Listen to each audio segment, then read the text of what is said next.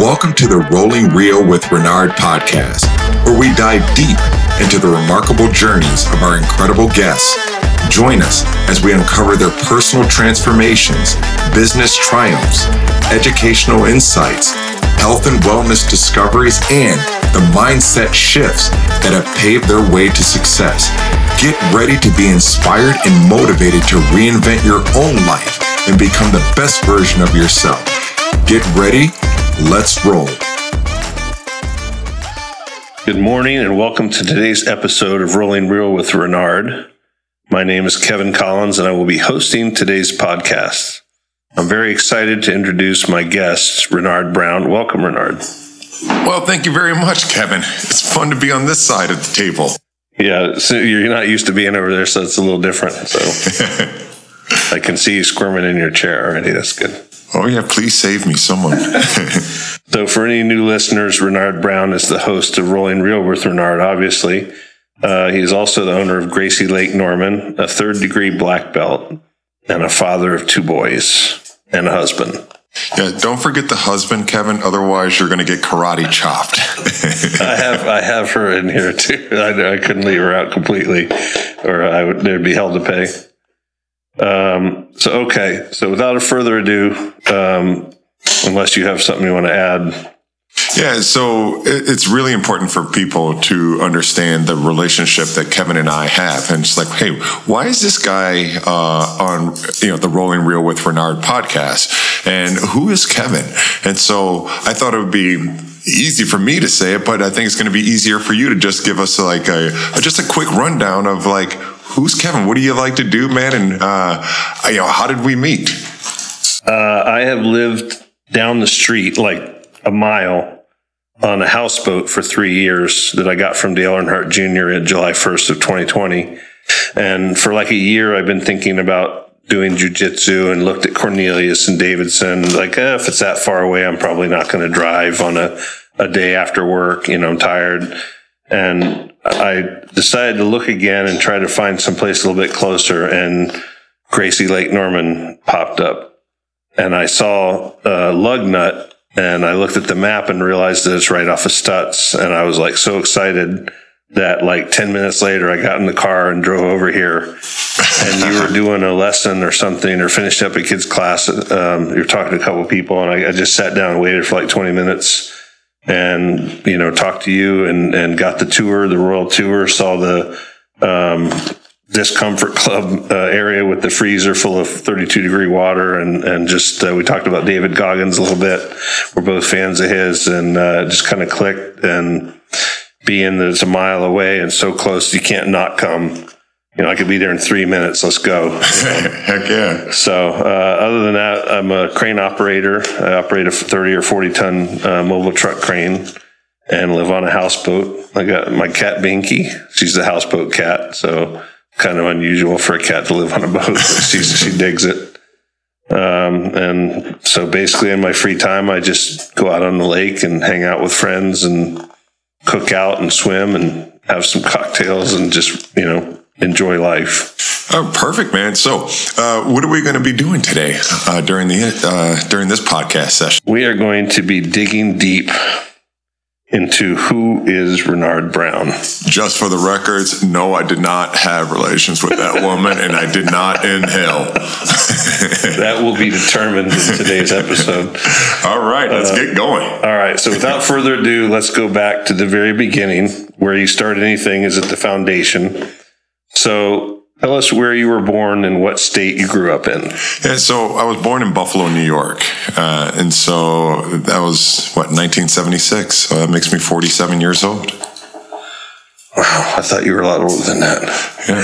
Oh, that's nice. That's really, really nice. Thank you, man. Hey, if I need to just boost my self esteem, I'm just going to ask you, man. Come on. Just kidding. Just kidding. um, so, would you say that you grew up poor, middle class, wealthy? All right. So early on, we grew up on uh, Goodyear Avenue uh, in Buffalo, New York. And so for anyone who has access to the internet, uh, I don't know if they use Google Earth anymore, but um, the east side of Buffalo is incredibly poor. It was gang infested, prostitutes, pimps, gang members, of course, drugs, you know, crime galore. And uh, we grew up on this like one of the worst streets that you can grow up on. And everything on the east side of Buffalo is basically very sectioned off by the streets. And so back then, if you lived on Goodyear, that was like there was a gang called GYC, Goodyear Crew. Uh, then they also had these dudes called the LA Boys, and then they had the the Crips right there. So there was essentially three gangs right on our street, right there, and in the uh, in the neighborhood. And so to say, you know, was it poor? Yeah, people are going to rob, steal. Um, I was robbed I can't even tell you how many times, you know. So back then we would go, my mother would give me 75 cents or maybe sometimes a dollar. She'd say, all right, hey, look, here's a dollar. Go, go to the corner store and buy me a pack of cools, cools being cigarettes. So you can buy cigarettes even at the age of like five years old. You just go in, pay the guy the money and he gives you a pack of cigarettes. Uh, so going to the, just going to the corner store was like a battle in itself because you knew that you were going to get jumped. You, it was guaranteed. Just like, all right, man, we're going to fight. And so every time just to go to the store to get anything, guys uh, pocket check you, you know, start running through your pockets. What do you got? What do you got on you? And then start feeling, you know, patting you down, reaching in on your pockets. And if you allow it once, dude, that's it. Everyone's going to know about it. You can, you can punk that kid. So as soon as they did it, I didn't know what in the world was happening. And then after a while, you're just like, no, this is this is not happening because they would take the money and my mother would get upset with me as if I like I took it. I was like, no, I got jumped. And so, uh, and my brother, he never was, for some reason, he never, no one ever messed with him. Uh, it was always me. You know, I was always the, uh, like the target. Was your uh, brother older or younger? He's in, he was older, but we're, we're, the same size. You know, we're the same size. We're kids. So people would. I was always walking first, and I was the one who had the money. Maybe they knew that. But long story short, um, we would just. It got to the point where as soon as I walk up to the corner store, I would just start throwing a punch. It was just like it's on right then and there. It doesn't matter because you know you're going to get jumped anyway. So you're five, six years old. Um, you learn to fight really quick. Otherwise, they'll just they're going to keep going. Very interesting. Were you? Did they ever try to force you to, into the gang? Um, no, uh, just because of our age.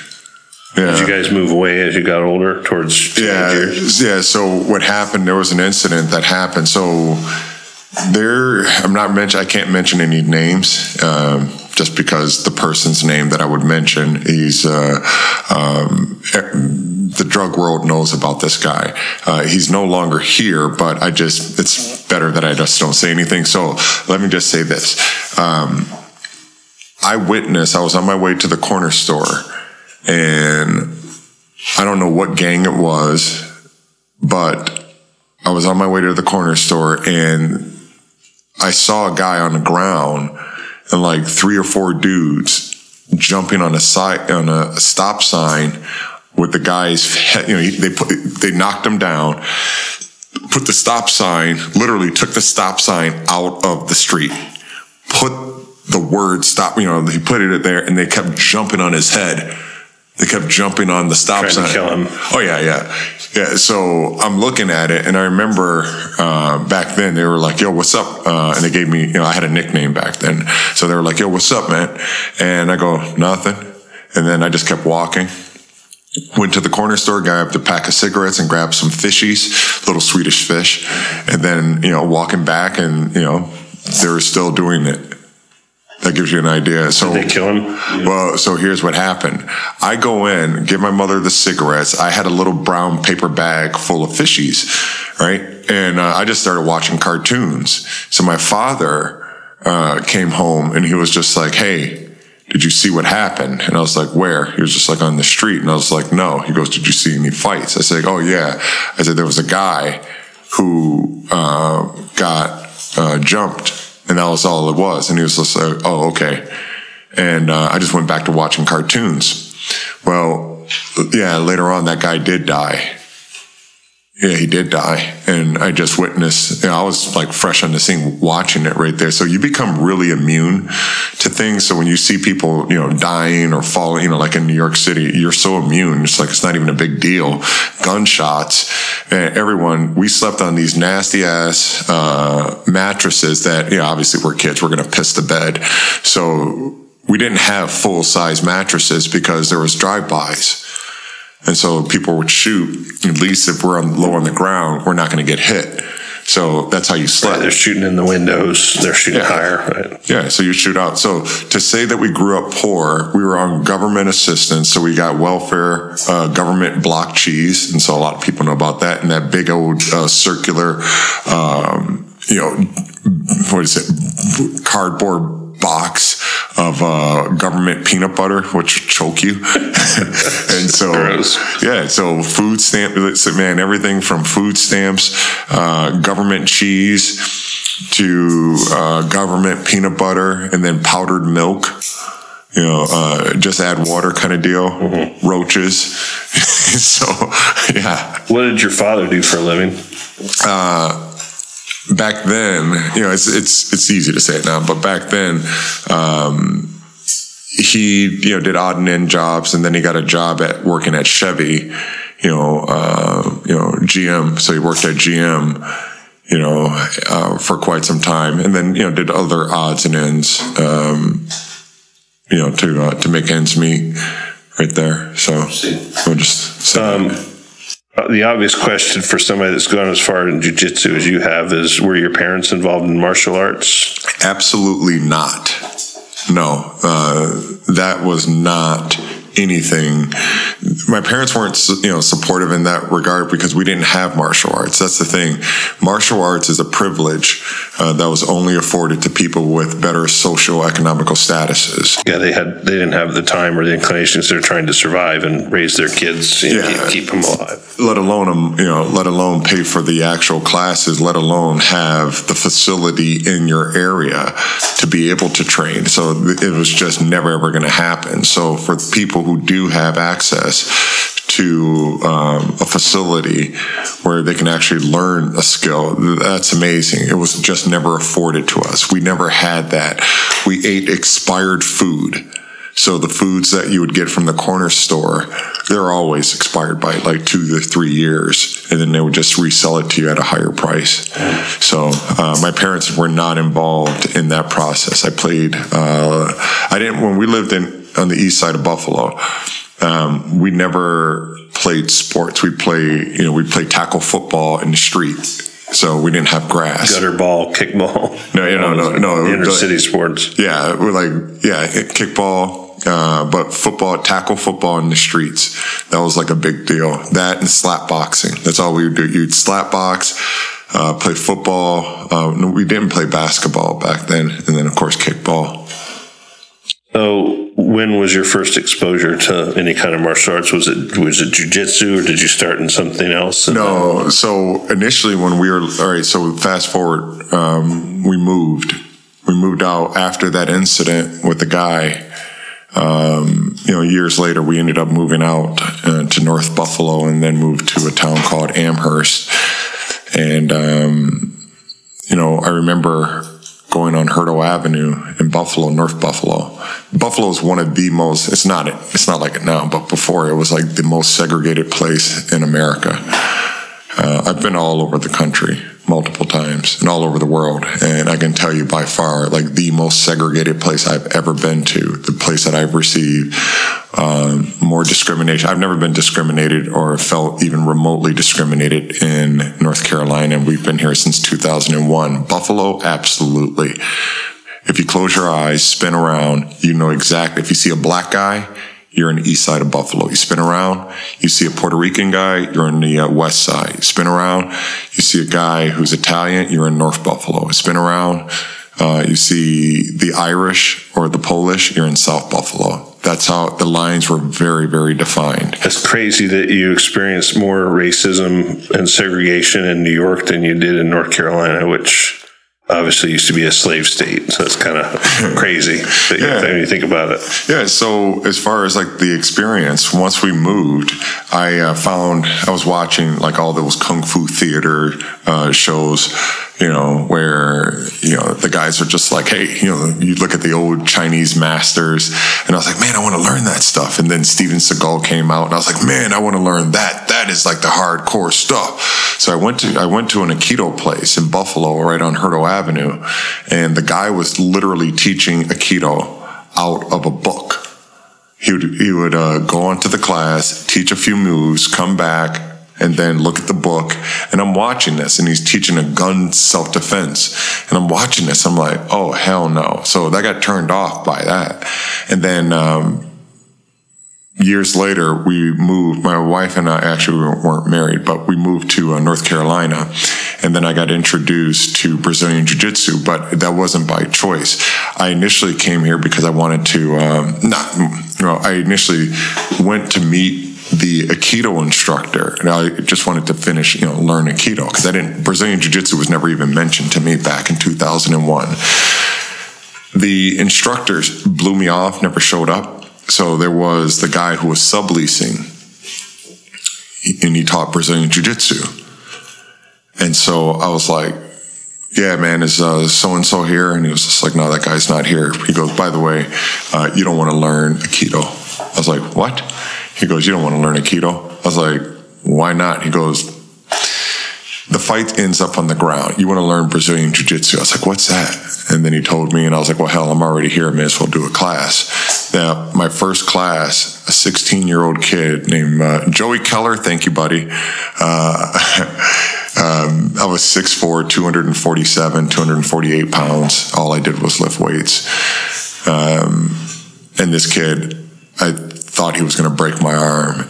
And so I reached back to punch him in his face. And then as I was, you know, as I was going forward, two big dudes grabbed me. And they're like, he's up, man. He's up, brother. He's up. I said, man, get the hell off of me. I said, this motherfucker trying to hurt me. I said, I'm going to beat his ass. I was like, forget this, man. I was like, I'm not doing any jujitsu. I was like, I'm going to stomp, I'm going to stomp a hole in him. So I was ready to fight. And then the guys grabbed me. It turned out they're Jimmy Buffett's bodyguards. And we became best friends for like 14 years, man. So we're still, you know, friends. Jimmy Buffett, the singer, Yeah, Jimmy Buffett, the singer. Yeah, so it's two bodyguards. Those guys right behind you, right there. you get free tickets to the concerts. I don't want to talk about that, man. Okay, Don't get anybody in trouble. yeah, no, it was just like I, all. All I'm saying is, man, I am. Uh, I'm very, very grateful for those fun experiences.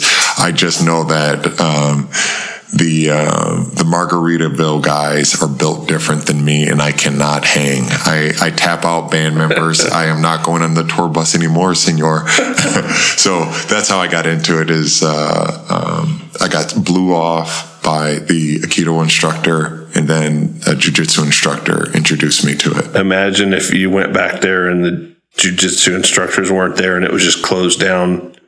How you you would have never probably experienced jujitsu and wouldn't be who you are today. Just one simple little thing. Yeah, one. sw- Yeah, one uh, timing. Yeah. Yeah, timing could have changed everything right there. So yeah, one move, uh, and before you know it, yeah, there's no jujitsu. Well, they say if you like in the time travel movies, if you go back in time and you change one thing, Changes everything. the everything. huge ripple effect that it has throughout history is is uh, phenomenal. Oh yeah, absolutely. All right. Um, one more thing about your childhood. Yeah. What would you say is the most important life lesson that your parents taught you? Resiliency. We grew up with nothing. I mean, there was. I see all these kids now; they're ultra privileged. You know, um, when I say privilege, uh, they're very. Well, no, I, I won't even use. Uh, when I use the word privilege, I'm not. I'm using it as a, a, as a form of praise, not the way that these uh, folks are using it. Um, they're very fortunate that their parents are together. They're very fortunate that they have, uh, you know, just um, extra money to buy things. You know, um, they're able to buy food whenever they want. They have access to certain foods uh, that we never had. Um, you have, um, you know, basic needs met. Cell phones, Well, cell- laptops, iPods. None of that stuff was around back then. Uh, we didn't have cell phones, and I think I'm grateful that I grew up in the era that I did because there's a um, there's a level of focus and there's a level of grit that my generation experienced, and that's something that these kids will never ever get. Their parents won't allow them to experience anything remotely close because they want to shield them. So my parents never kept us in a bubble. They were always real. I've seen people get killed. I've seen people get like beat within an inch of their life. I've done it myself. So, um, never killed anyone, you know, but you know, obviously just getting into countless fights, you know, for absolutely no reason whatsoever, just to survive. So you grew up hard. You really grew up hard, and so you know you being around like crackheads, fiends, you know, the dope heads, you know, the drug dealers, the gang members, the prostitutes, everyone. Everyone wants something from you. You know, the drug dealers, you know, are trying to sell you something or get get you to be a runner. You know, the um, you know, the drug addicts are always asking you for money, trying to con you. So you hear all the cons. That's why Everybody's trying to figure out how to use you. yeah, and get money from you or get something from you, you know, swindle something. So they need to have an exchange. Everyone's looking for some form of an exchange. So being able to do that, you learn the gift of gab.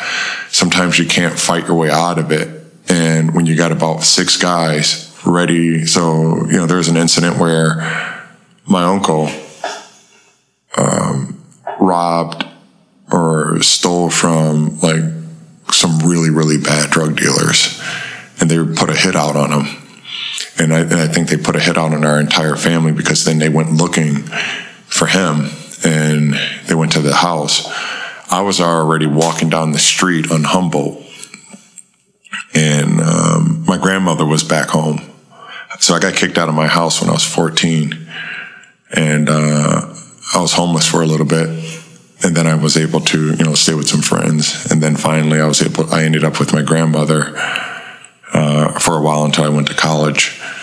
Uh, actually, well, that's another story. But um, so I'm on my way with a buddy of mine, and we're going to the corner store to go buy some 40 ounces, you know, buy some 40s of St. Ides. Just came out, so it's like, man, we're underage, and they didn't care as long as you had cash, you can buy anything you want. So we're on our way to the corner store, and right before we got there, maybe about 20 feet, two car full, two car loads of drug dealers got out with their guns, and they started to run up on Steve and I.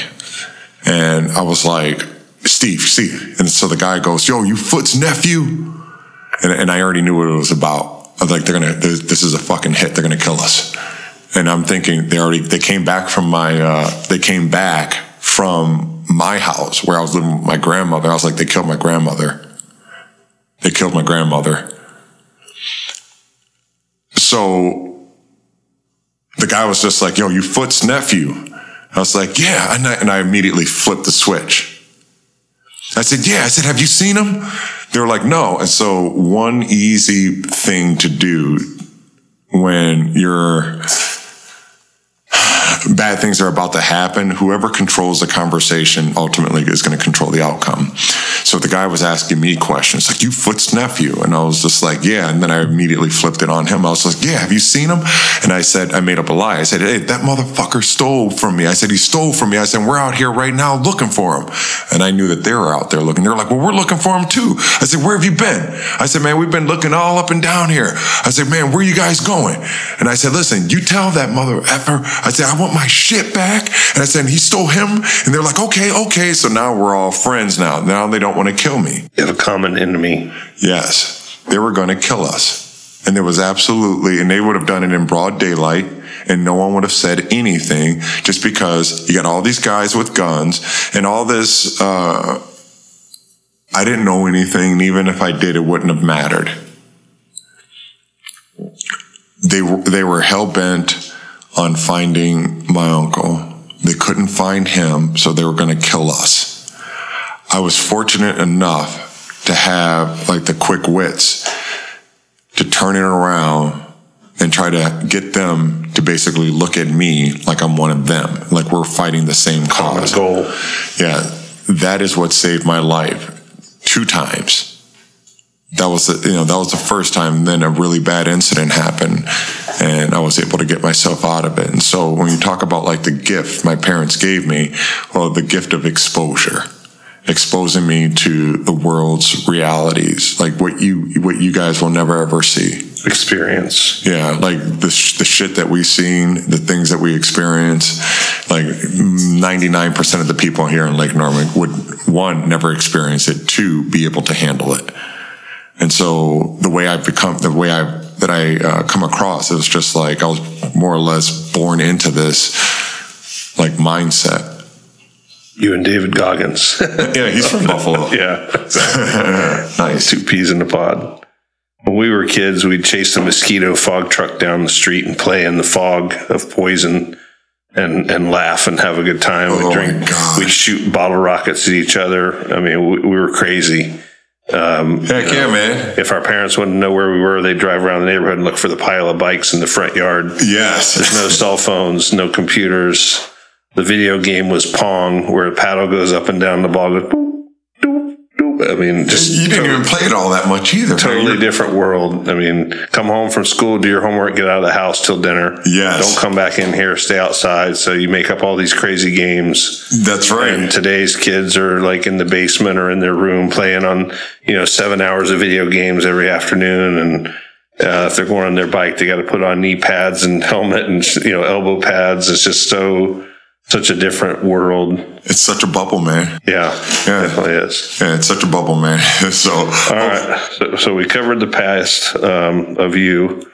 Let's shift over to your kids. Um, I understand you have two boys. Could you tell us like their age, their names, just a little bit about them? yeah, as far as the, uh, yeah, so I have a younger son. Uh, he's 11 years old, and I have an older son. Uh, he's uh, 12 years old. Uh, they're both, uh, we homeschool our kids. My wife was a, uh, a school teacher for eight years, so she's more than qualified. She has her master's. We both have our master's. degree. Wow. So, I Didn't mean, know that. That's impressive. Yeah, she has her master's in education. I have my MBA, um, and so she, um, you know, we would just co-parent or not co-parent, but co-teach uh, the kids. So she, you know, we have lesson plans, organization, basically everything that you would need. We have a dedicated room set up for that entire experience. So you train them here in jujitsu, and they go home, and then Leanne teaches them Yes. educational. Yeah, so on Monday, Wednesday, Friday, Leanne is going over, you know, like schoolwork stuff. And then on Tuesdays and Thursdays, I take the kids out for um, basically social interactions where they have to go like I'll go to a coffee shop and I want them to have a conversation with random people. Start up, hey, you see those old people? Go over there, introduce yourself, and tell me something about them that I don't know. By the way, I've known that guy for about three years now. So So life skills. Oh, they- teaching them life skills. Yes, communication. They pay, for, you know, get them paying for things uh, on their own. They have to work privileges. They don't just get a chance to just flip on a TV. Everything is basically paid for. So they have to do contributions in order for them to have access to anything, any privilege that they want. There has to be an exchange. So the boys are, uh, they help us out here at the school. In addition, they are uh, wonderful, wonderful instructors, but even better, uh, jujitsu competitors. So they've been training since they were three years old. I've been playing, you know, jujitsu. They've been around jujitsu since they were born. And they both compete. Yes, uh, they're multiple. I lost track of how many championships they've won. To be- I've seen the rack of medals on the wall out there. So Yeah. many of them are theirs. Yeah, so they compete in uh, in their regular division, and then I always bump them up uh, another advanced division. So they've been winning all those. So now we have an upcoming uh, tournament in Vegas called Jiu Jitsu Con. And so it'll be their first IBJJF uh, competition. I feel I'm, I'm feeling really good about the experience uh, with the kids, and for them, I keep it playful. I don't let them take this too serious because I want them to be kids. They're young. Have fun, try uh, uh, try different things.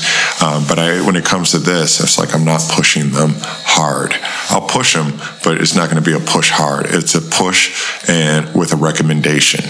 And if I don't see certain like milestones being crossed, then I stop investing in that particular thing. I said, I'm, I'm not investing. You need to gain me back as an investor. I said, because right now I'm out. Smart. Yeah, and then if they want it, if it's important, good. If it's not, doesn't if it doesn't matter to you, it's not going to matter to me. It's like you're the one who's going to suffer, not me. Makes sense. Yeah. How important do you think teaching kids martial arts, whether it's jujitsu or some other form, is to them coming out better as an adult? Well, it it helps them. Um, it helps them learn self control, focus. You know, you have to have a commitment because you you are going to screw up. You're going to get this wrong, and the more rejection you get, rejection builds character. Rejection builds resilience because people who have had prior success in their job or maybe in academia. Um, they expect the same results and the same level of uh, ease, you know, doing this. And it's like, no, this is doing a Rubik's Cube in a straitjacket while underwater with piranhas trying to attack you. Figure Great it analogy. out. Yeah, Very it's just visual. like, yeah, it's like you try to figure that out. It's like, no, it's impossible to master jujitsu. There's so many new innovations that are happening. And so it's an endless thing. So as far as, uh, you know, as far as like with kids, they learn how to think, at least at this school. Like, I'm not, there's different ways that people teach. You can just teach a kid or anyone uh, a technique and just keep it all technique only. I, you can learn jujitsu from a monkey. Learn it on YouTube, watch it with your friends, and eventually you'll get some, you'll get somewhat okay, not good. Um, I when I teach, I want there to be life lessons. I want it to be almost like a uh, like, hey, I'm showing you this, but here's how this is going to apply outside. This is how you use this outside. This lesson is applicable outside of jujitsu in this way right here. So when life is beating you down, just like right now, you're pinned down, you're trying all these escapes, side control, you're hipping up, you're trying all these upas and creating frames, and it's, they're all failing. I said, Do you give up then? They're like, No. I said, So why the hell are you giving up now in your personal life? So there has to be a, a connection back to uh, why we're actually doing this. And so for kids, they need to know what it's like to feel pressure. They need to know what it's like to suffer. They need to know what it's like to struggle. They need to know what it's like to want to, you know, want to quit. But then you all of a sudden, you find something inside you that says not today and then you fight like hell to keep pushing through because you don't want to give in. The regret is worse than anything else and so kids are easily conditioned to quit. They're born to quit when things are getting hard, especially if they have weak parents. And their parents look at it and they're like, oh my God, I, I can't handle that. And then so when the kid says, oh, I can't, I want to quit, the parents are too weak to say, no, you're going to stick with it. Because they, Kids like, mommy, I want to play hockey. Okay, let's go buy the six hundred dollars in hockey gear, and they're there for three weeks. Like, I don't like it, mommy. I- Okay, and, and the parents allow them Yeah. to quit. And it's like, no, where's the follow through, man? when your commitment minimum, you know, make them stick it out. That's that's great, and I think it also helps with um, confidence in a school setting or or a setting where there might be a bully, and now they have like confidence in their ability to handle themselves and shut down a bully that's coming at them. I think it's just Yeah. Um, so um, I agree and disagree on that one. I agree that they are going to develop confidence. Um, the problem is, is that kids are not taught communication skills. They're not taught to be assertive. Uh, I can tell you of an incident of a very, very talented uh, professional MMA fighter. Um, and this particular fighter, Uh, I won't mention any names, but this particular fighter had a run in with a street guy, you know, like a, you know, like a 150 pound, like street thug with his pants down to his butt. All right, so here it is. This guy, incredibly talented, very, very versed in wrestling, jujitsu, boxing, very conditioned. A dude, an inner city cat, man, a black cat walked up to him and then uh, started talking to him and getting into his face just because he was a white guy. Do you know that this guy, with all these skills, froze? He froze up. That's what I would bet will happen to a majority of these Brazilian Jiu Jitsu black belts and all these other fake black belts. They're going to freeze because they're not used to a raw dude getting up in their face. It's like there's no rules. I'll smash your head with this brick. I'll have my buddy curb stomp you. Who's going to save you now? The ref's not going to save you. You're, you can not tap out. yeah, the there's no ta- yeah, there's no tapping out. And so when you get real and you ask all these people, how many times have you been in a, into an actual fight? Most of these instructors have never been in a fight. They've never been anything. So when we talk about like skills as a way to defend yourself, usually when someone learns a particular skill, let's say a martial arts skill or technique, they're still going to take a, a small degree of beating first to provoke them, and then they go into self defense mode, and then they'll eventually come out on top. I'm saying let's be proactive use our words to diffuse the situation or even better let's not even be in that situation. Let's not let's put ourselves in a different environment. Yeah don't go to 7-eleven at 2.30 in, in the morning. Yeah. yeah but you know even with the you know kids with school it's like man all right i know that if i uh, head over there i know i'm going to get into some stuff. Just like I, i'm walking to the corner store i know i'm going to get jumped. So these kids need to be taught how to be assertive how to communicate and how not to have that that fear, that intimidation. So just because someone knows how how to fight in a controlled environment does not mean that if uh, if it's you know if a guy off the streets wants to fight them, even though that guy off the street doesn't have the technical acumen to actually like beat them on paper, they'll beat them with heart and rawness you know the intimidation starts to uh, kick in. All they need is one good punch. Just watch World Star Hip Hop. and and bullies tend to prey on the weak and yes. the timid, the introverts, yes. the the quiet kids, right there. So the people who are non-assertive. So the people who are playing all these video games, they're the targets because they're not forced to have a, a dialogue. You know, they they try to respond with no like the head nods and stuff like that. And I'm like, no, at Gracie Lake You will speak. You are required to speak you are, I'm going to force you to talk because I already know that if you don't, you're the ones who's going to fall victim to peer pressure.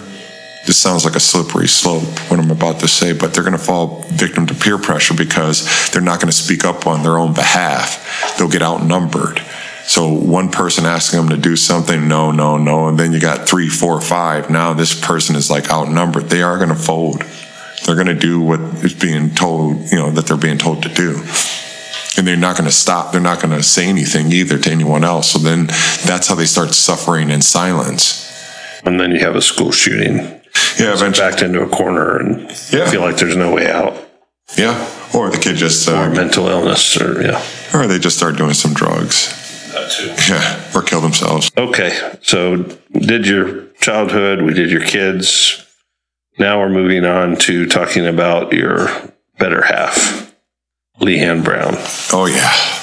Tell us a little bit. I know you guys just had a wedding anniversary. Yeah, uh, twenty years. Twenty years. Twenty years. So Leanne is. Um, she is the reason why all of this exists and who I am today as a person. Ultra, ultra supportive and she's the lifeline of Gracie Lake Norman. She's the lifeline of our family. Um, and so anything that Leanne asks or wants, I don't say no to her. I'll say that right there. I you can't not, say no. I do not say no. She's incredibly uh, giving, and because of that, um, and how she is towards the boys and just our lives. I mean, she's really the um, the glue uh, for us. And if I if they had like expiring marriages, like I think it's a great idea to basically enter in on a marriage like you would on an options trade. Like, oh yeah, I want the uh, the December, you know, 2023 uh, call You have option. to recommit every five years. you have to or, know, recommit after every five years. That your vows again. Yes. Honeymoon. Yep, and then only after the second, like, maybe after the second term, you know, that's when you have uh, access to equitable uh, share and you know the finances and all that stuff. Right. Like I have this like this whole little thing mapped out. But with Leanne, I would have married her uh, for new terms. Oh yeah, she's a keeper. The total package, as they say. Yeah, yeah, So, how about uh, Gracie Lake Norman? When did you open this school? I started doing Gracie Lake Norman full time, you know, and COVID. You know, right, right. Great uh, timing. yeah, right before COVID. And so, um, and it was a, uh, yeah, like you said, the timing. You know, um, I've been, you know, practicing jujitsu since 2001. As far as like, you know, uh, you know,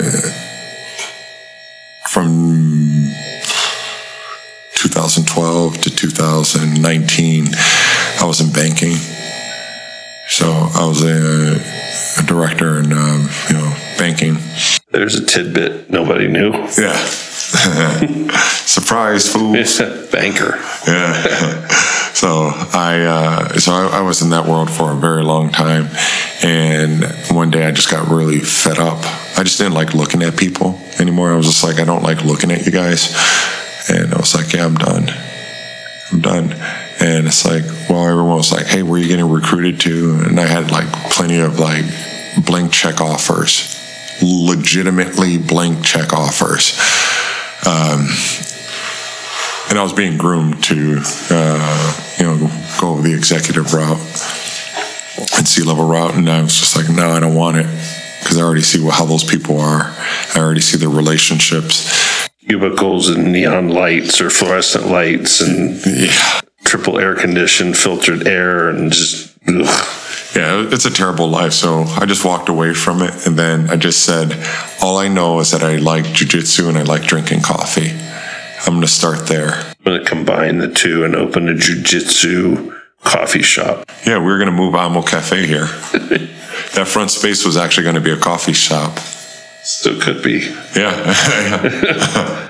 Um, I, I don't know. I think I asked you this before when I first found the place. I was like, this is like off the beaten path. It's on Lugnut Lane, uh, off of Stutz, kind of tucked away with some other pretty cool businesses around here. But not, nobody drives by here by accident unless you're just coming to a different store or shop that's over here. So is there a reason they say in business location, location, location? Is there a reason that you selected this location? Um, first, a little background information. so, my jujitsu instructor was Royce Gracie from 2001 until uh, 2000. Well, may as well just say the end of 2014. You know, right at the beginning of 2014, he was my instructor from white belt all the way up to third degree brown belt, and I left Royce back in, uh, like I said, 2014, mid 2014. Was that in Raleigh? no, here. He had a school in Charlotte. No, it was yeah me. You were the school. Yeah, it was the Okay. school. Yeah. Um, so um, anyway, long story short, the um, gosh, I got I got sidetracked on the uh, the question. What was your question again? About why you picked this Oh yeah, why, yeah. Okay, so so training with uh, training with Royce and uh, his cousin Rodrigo. Rodrigo was staying at my house um, for a seminar. Uh, that seminar right there, like turn around. See that? That- That's right there. So that's when he was. Oh, okay. Yeah, that's the guy right there, Rodrigo. So, what's up, Rodrigo? so, so Rodrigo, we, you know, we somehow got into the topic, and uh, he was just like, "Man, you ought to open up a school." And I was like, "No, dude, I'm not interested," because I was actively competing, and we had a lot of guys uh, doing uh, MMA fights. So all we did was just compete and fight. That was it. We trained six days a week, six hours a day Yeah, and we were going at it hard. You know, everyone, anyone who knows uh, Snake, it was me, Snake, Slim, Mike. Uh, you know, Mike. Uh, you know, so the four of us, a guy named Aki, and we ran the like. I'll easy easily say this, and anyone who wants to debate me, uh, let's do it. Uh, I can easily, confidently say that uh, the Charlotte Jiu Jitsu scene started with uh, the Team Rock guys uh, that we started the Royce Gracie School, and so now Charlotte is a big, you know, hub. But before all these cats came here, it was us we were the ones. So there was like two, you know, there was a guy named Joe Hurst, and then there was us. Joe really wasn't part of the competition scene. You know, he taught, you know, law enforcement where we were just cranking out like really, really good MMA fighters, great jujitsu guys. We were all competing. I'd compete like twice a week, man. I mean, we were getting at it. We were traveling, competing, fighting. That's all we did. So, you know, for us, you know, that was our lifestyle. That's, uh, you know, that's, that was our way of doing things. Uh, in hindsight, you know, I would change things. You know, so as far as this location is concerned, I was kind of, I don't want to say pushed. I was highly, highly encouraged by Royce as well as Rodrigo to open up the school but I didn't want to because we had so we had such a great thing going at that school right there, and I'm like, why am I going to leave? You know, we're just everything is really really tight. So Rodrigo called me a selfish motherfucker. I, hey, I never forget that. He just like you selfish motherfucker. I was like, what man? I said, look, let me just want to compete. He was just Time like to give back. Yes. And so Royce was uh, putting it in my head. He was like, you'll get so much better as a jiu-jitsu guy if you teach. I was like, bullshit. And sure enough, he was right. my knowledge for nothing. Yeah, so that's how, so I told my old business partner, Mike Bertram, I said, listen, Mike, I'm catching heat from Rodrigo and Royce for me to open up a school. He's like, I think it's a great idea because he's the one who breached it with me as well. And he's like, man, we ought to open up a school. And so I was like, look, if you can find a place that has an open floor, an open floor plan, and you know, it's bathrooms, and the rent is like 250 bucks a month, I'll do it. There's no way in the world he was ever going to find this place. Not for 250 No. Son of a gun, Mike goes, Hey, Ranard, I found a place. And I go, Shit. As soon as he called me up, You gave him the I go, impossible task. shit. He did it. I said, Shit. And then I was like, Where is it? He's like, It's on Stutz. And so I went all the way down to the marina. And I was like, This place sucks. I said, man, no one's gonna find this place. That's what I said. I said, no one's gonna find this place. How the hell is anyone gonna find us, man? This is the worst location ever. But when COVID hit, it was the best location because this is outside of the town. So this is the county. The Mooresville police couldn't come in here and close us down like they did all those Oh, other yeah. businesses. Mandates don't apply here. Yeah, so the mandates never applied anyway. You know, there are mandates, suggestion, recommendation. You know, so Not legislation. yes, exactly. So anyway, that's your long five minute. I think it's great because you have to really want to to come here to find it. It's not like you're just going down to the 7-Eleven and, and you look over on the street you're driving down. Oh, hey, I'll go check that place out. You know, you have to like seek it out. So it's like a higher purpose. The person's really looking for this and they have to kind of seek. They can't just trip on it by accident. So I think that's cool. You get That's more right. dedicated people, more committed. yeah, absolutely. All right, we've done your past, we've done your present. Let's look into the future here. I know you're a man of planning and goals.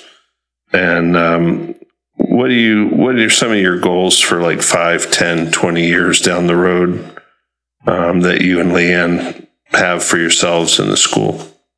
Um, the first and foremost is uh, health. Um, before anything else, I need to make sure that our health is paramount.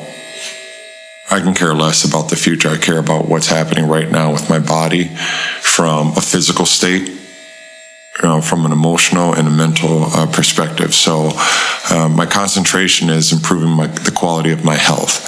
I want to be able to improve mobility. I want to inspire my kids to learn the lessons that I have learned. So I need to make more investments into them so they can actually take on better and bigger leadership roles so they can start to inspire others. But they first need to inspire themselves to do the things that they want to do. So there's an investment into our health. That's first and foremost. After our health, then there's going to be an investment into each other, our relationships. We need to get tighter. Things are good, we can get tighter, we can get better. After we do that, then we can start making an investment into others outside of our immediate, like, you know, family. So we, you know, we're going to be focused on, you know, building up our friends. And then outside of our friends, then we have our community. So this is where Gracie Lake Norman comes into play. I need to make this place a mecca for transformation. I don't care what's going on in someone's life. You're going to come here and you're going to get transformed. It's not just jujitsu. You can learn jujitsu anywhere. Go to the cheapest place. It's going to be shit jujitsu. Fine.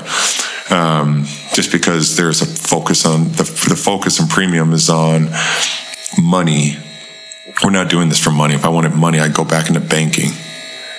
You know, but this place has a purpose, and that means that I have to uh, inspire other people to be the best versions of themselves. So I'm not that guy that just talks about it and uses cliche, nice, cute words.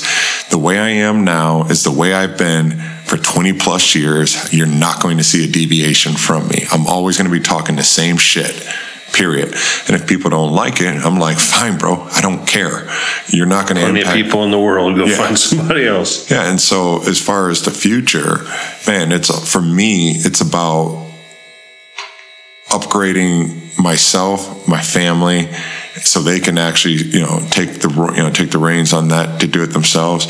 Uh, as far as the school, I want it to ultimately be where everyone has the ability to make contributions and teach you know teach what they know because no one as you know my uh, professor says uh, louise he goes no one owns jiu-jitsu so everyone has the ability to contribute.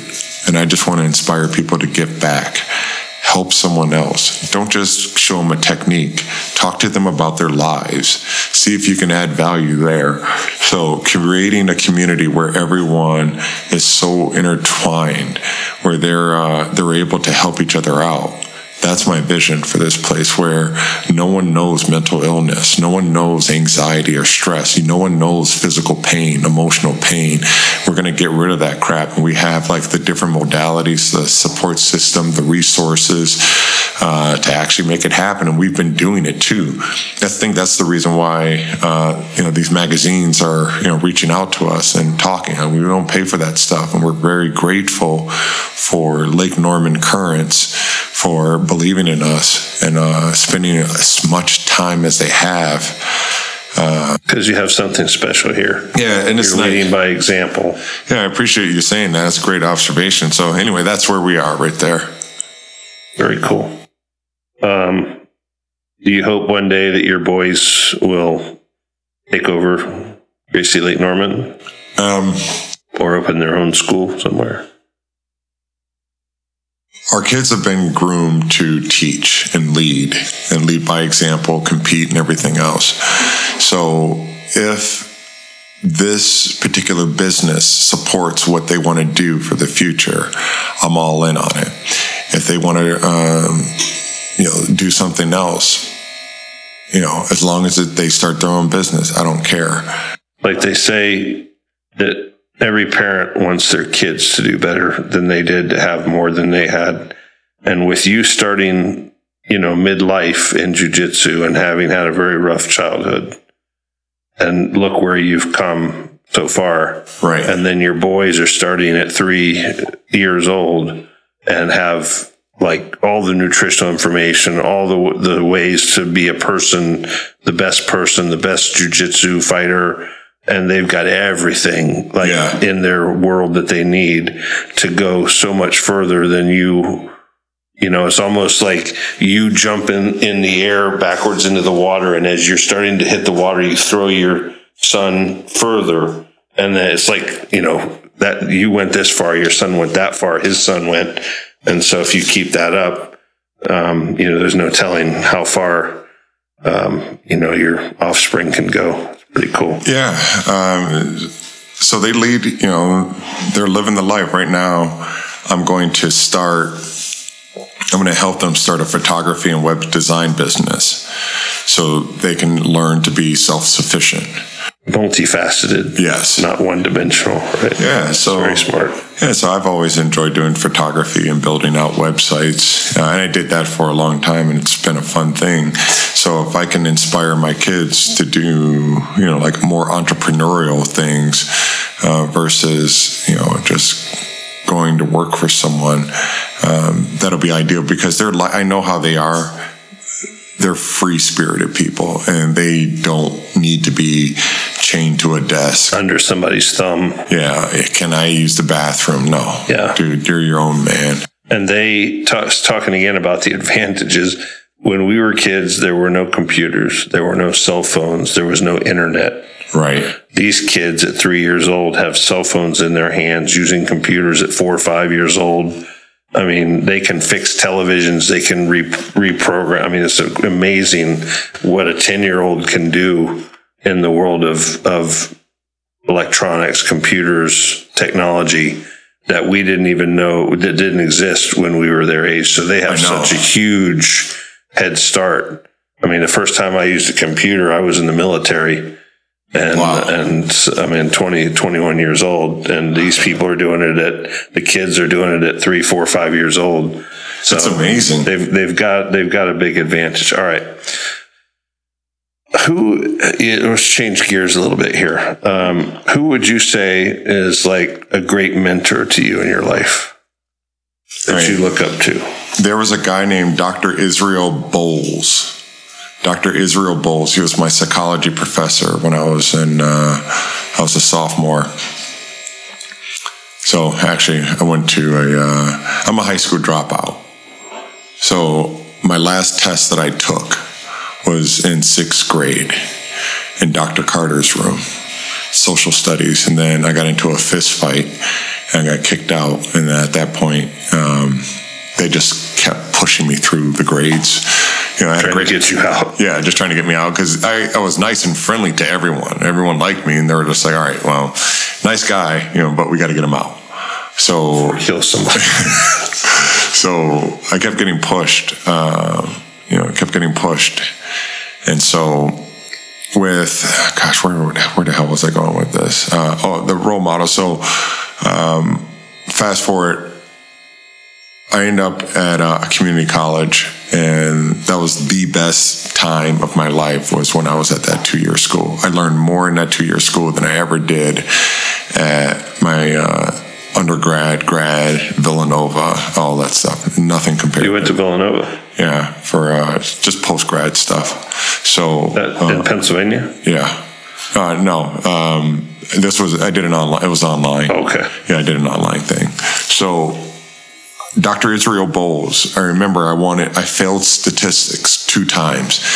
Third time, I'm like, man, I can't fail this again. Each one of those courses were $2,356. I'll never forget that because I had to pay it and it kept going up. And I was like, shit. No man. student aid here. yeah, TAP and Pell was all gone. So I, uh, so I went to Dr. Bowles and I needed a college professor's signature to withdraw from the class. So I walk up to him. I say, "Hey, Dr. Bowles, I need to I need your signature to drop out of this class." He was like, "What class?" I said, "Stats." I said, "I failed it." Uh, I said, "I failed it two times before." And I said, I'm failing it now and it's going to kill my GPA. And I was on the, uh, the honors dean's list.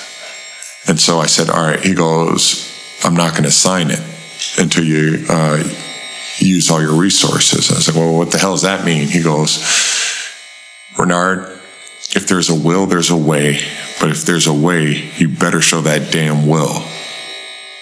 And I was like, That's deep. Yeah. And I said, okay. He goes, What have you done? I said, I've been studying. Have you tried a new book? No. Have you uh, gotten a tutor? No. Have you talked to the college professor about office hours? No. He goes, do all of that, and then I'll, and if you try it and then you still can't do it, then I'll sign it. I ended up getting a B. And um, so Dr. Israel Bowles was one who was a huge influence on me. Uh, Dr. Craig, he was a guidance counselor when I was in high school. He was the only one that believed in me uh, during that time, even though I was a big fuck up. Um, you and David Goggins have a lot in common. it's like every time I hear you say something, like that's like David Goggins. Yeah. Same thing. You guys had a very parallel uh, upbringing. And so it was. Uh, of course, his his failures and stuff were mostly in the high school and then in special forces, the SEALs and stuff. Yeah, mine were young childhood age all the way up until uh, you know after college, you know after high school, college stuff right there. So they say you, you never fail unless you quit. That's right, because I can just keep trying. Yeah. Yeah. So I would say that uh, Dr. Bowles, Dr. Uh, Dr. Craig, uh, when I got into college, um, Dr. Judith Larkin, Dr. Judith Larkin, she was huge. She was name sounds familiar. Yeah, she's a wonderful industrial organizational uh, psychologist. Um, located, she was a professor at at uh, Canisius College. That lady is amazing. I love the way that she thinks, and she's super inspiring. Uh, so I learned a lot when I was with uh, Doctor. So two year college, Dr. Israel Bowles, or let me go back. High school, it was Dr. Craig. Um, college, Dr. Israel Bowles for uh, two year school. And then four year school, you know, undergrad, Dr. Judith Larkin.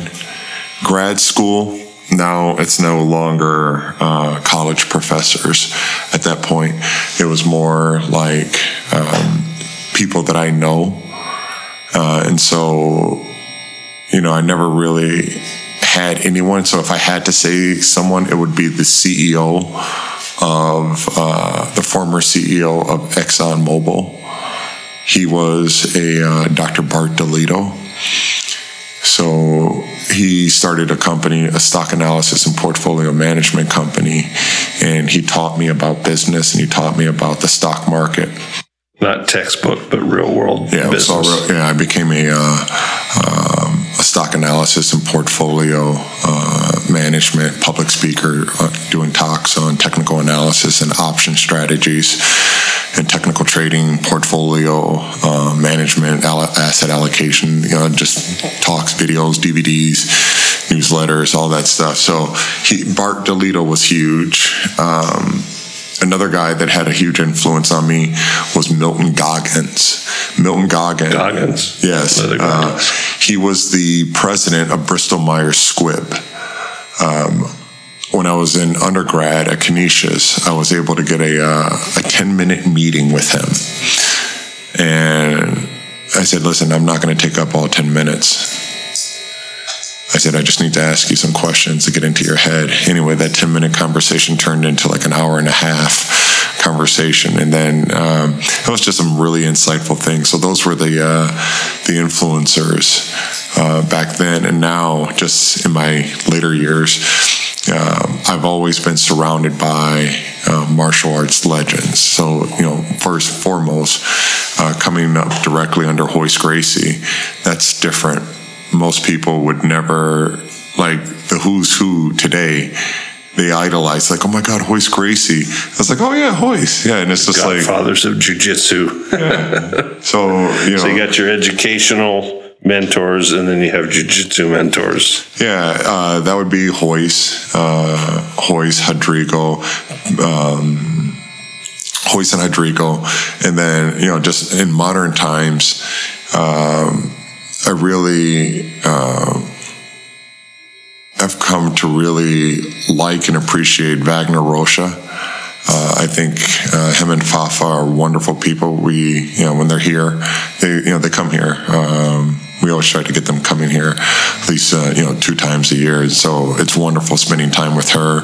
Uh, Achilles is crazy, uh, so it's uh, it's nice uh, to hang out uh, with them. We go out to dinner, have a good time. Wagner and I are rolling. Uh, so to see him at 42 years old still going after getting it, and I was just like, hell yeah. Uh, another guy that is really cool is a guy named Chad Fields, uh, Kodiak. So uh, Chad is an interesting bird too because I love the way he thinks. I, you know, when I was in Miami training down at Fight Sports uh, we were doing the uh, Chad had his back jacked up, so he wasn't able to train. But uh, I would always, you know, go after training. I'd go hang out with Chad at his at his place, and it was just nice because the way high level guys think, it's very inspiring. They're not like other people. These people are like Wagner, Cyborg, Chad Fields, Royce Gracie, you know, um, you know, Tainan Dalpra, Cade Ruotolo Nicholas Meregali, you know, just having conversations with all those dudes, man, they don't think like everyone else. And so it's like, look, if I like the things that these dudes are doing, I'm going to copy it. If they're getting up at five o'clock in the morning, I'm getting up at five o'clock in the morning. If or they have three o'clock in the morning, yeah, whatever they're doing, yeah. And so emulate the successful. Yeah, and G- David Goggins is another inspir- uh, inspiration. That's why I I, uh, I do hard things uh, and I was inspired by Goggins. And so I have this funny little thing that I'd like to do is uh, not to pick at him, but to basically offer a fun little challenge that I will not accept. I'm going to start the crap and then I'm going to back out really quick because I know that that guy is going to. He will eat you and cheat. Yeah. So I would uh, have a bunch of guys all doing the cold plunge, doing the exercises in the back, going in and out and in and out. And I'll say something like, Yo, Goggins, see why you're over there doing those little runs like it's nothing in heat? 224 said, miles in Florida. Like I said, I'm over here doing uh, cold plunges, man, in 32 degree water, 28 degree water. What are you doing? He'll say, All right, I'm coming out there and we're going to stay in the cold for 24 hours or something like that. I'm like, no, I don't want that. We'll do 100 miles in 32 degree weather. So anyway, hopefully that answered your question about it the uh, you know the mentor stuff, man. All but, right, kind of on the similar line as the mentors. Uh, I like this question. If you could sit down and eat dinner with anybody in the world history, alive or dead, who would it be and why? Interesting. Uh, Marcus Aurelius. Marcus Aurelius. Yeah, Stoicism. Is that the, from the 300? Uh, Not from the movie 300, but, but yeah. from history. Yeah, yeah, yeah, the Greeks. Yeah, yeah. Uh, he, he, was an emperor. Yeah, man, I would uh, totally get him. Everything about Stoicism really resonates very well, and we is he the is he the guy that starred in the no, 300 well, movie? No, this is Sparta. no, no, but if you look at that, like that mindset of like that warrior gladiator kind of mindset, it's like, look, man, I'm not impacted by events you know, it's like it's not what happens, but it's how you deal with it. And it's hard to actually put that stuff into practice, but I do like it as a philosophy. So to be able to sit down with someone like him um, and understand how to really control and have emotional control, mental control over yourself is huge. And so he has a book called Meditations and um, I think it should be a required reading for all male figures, all males. What's it, what's the name of it? Meditations. Meditation. Yeah, by Marcus Aurelius. Yeah, and so it's just you know how to basically you know you know you're you're looking at being resilient. You know. Um, looking at things more objectively, there's a logic component to it. And people have thrown out logic and they, you know, care about their feelings and emotions. I'm not discounting emotional intelligence. I think it's incredibly important. I'm just not going to allow my emotions to guide decisions or my behaviors just because I, I find it reckless uh, and very irresponsible uh, when I'm when I'm like that. So I need to look at things objectively as much as I can. But at the same time, I do acknowledge that there's this gut feeling. Uh, just because I hear that there's more nerve endings in your gut than there are in your brain, so your gut knows things that your brain doesn't. So I just need to be able to process it really quick and be able to say, okay, yeah, this is good, this is bad. Okay, I, dude, you're overreacting to this. So I have a simple process for determining, you know, when stuff goes wrong, which is going to happen. I'm thinking, all right, what are the top three things that I need to do in order to make this problem go away? I don't care about whining, crying, bitching, moaning, complaining. I don't need to see a psychologist, talk about my feelings, rehash the past. No. What do I need to do right now to make this situation better? So if you embrace a stoic mindset, you'll becoming you'll be more solution based versus a reaction uh, panicking. Yeah, like oh my god, oh my god, well, how do I feel? Uh, so anyway, that's my answer right there. Very cool. Like he said in the movie, the king that was challenging him said, "You are but three hundred men, and we are twenty thousand strong." And he said, "I have three hundred warriors." he says your men fight for you, but their heart is not with you, or something like that. And was like these guys are warriors that live and breathe and die for their clan, and these guys are just there for the paycheck. And it was so true, and they ended up slaughtering them. A bunch of them ran away. So that's pretty pretty cool. Oh, kind of what awesome. You're, what you're talking about. Um, you told me a couple weeks ago that you kind of wished that me being a white belt that you wished you were kind of restarting your journey and were a white belt again oh, yeah. and that you knew from your experience how you would handle things or approach you know your training through all the belts um, differently yes and just in a kind of a nutshell what would you do differently i would put a huge huge premium on situational drilling, situational rolling. The way jujitsu is taught, even today, it's taught and it's like a piecemeal. Step, you know, you do. Here's a uh, here's an arm bar. Let's rep on an arm bar twenty thousand times, and I'm like, no. And that's how people are like, you know, they go into it and they're, all right, guys, let's just roll. You know, so you learn an arm bar and roll, roll. Learn. My approach is different. I want to do the whole sequence. You know, I want to. I'm acting like I'm a performer. Think about when um, someone is about to perform uh, on stage; they'll do the entire act. So if I'm about to compete, I want to do the entire act. So we're going to start standing, and then you know, there's a whole process to uh, you know stand up fighting. I don't pull guard. I don't uh, you know jump guard or anything like that. No one's allowed to do that here at this school. You start standing. So you're going to utilize either wrestling or jujitsu.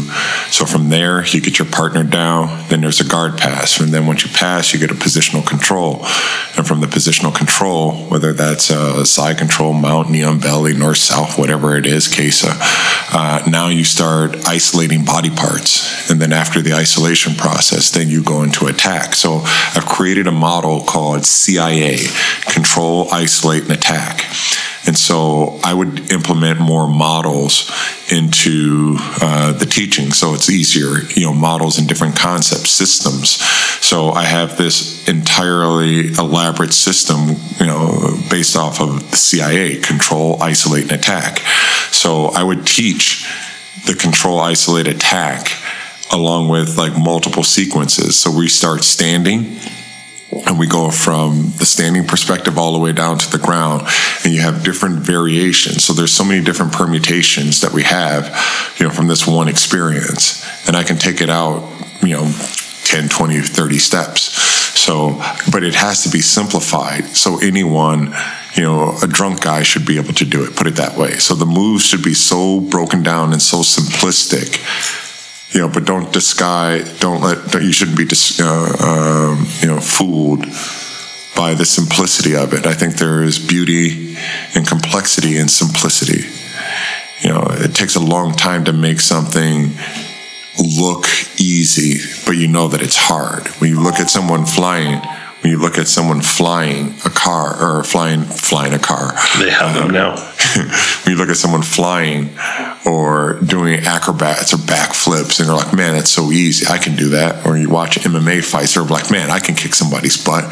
Until you actually get there and you realize, "Holy crap, I can't do this." Yeah, my uh, perspective is, you come to class for an hour, two hours, and you learn like you said, you break down the components of, say, your butterfly guard and what you can do. You can sweep, or you can, you know, trap a foot and bring, and bring them down, or a number of things. But when you're actually rolling with someone, even at 30 or 40%, right? Sometimes it's hard. Like, like when you're in butter, butterfly or spider guard, you're going to like grab their sleeves with your both hands, one hand on each sleeve. And just getting that is tough, especially with a higher belt. I mean, so you're just like, I know I learned all these things, but I can't get any of them to work right now because we weren't doing it live action. It was just kind of like step by step by step, repeat slowly, repeat slowly. And that's, so that, that's what kind of so far I found it's, hard. Like I couldn't get past Ryan's guard this morning, no matter what I did. No, yeah, and that's not going to happen anytime soon. He's a brown belt. Yeah, Ryan's guard is sick. Yeah, uh, he has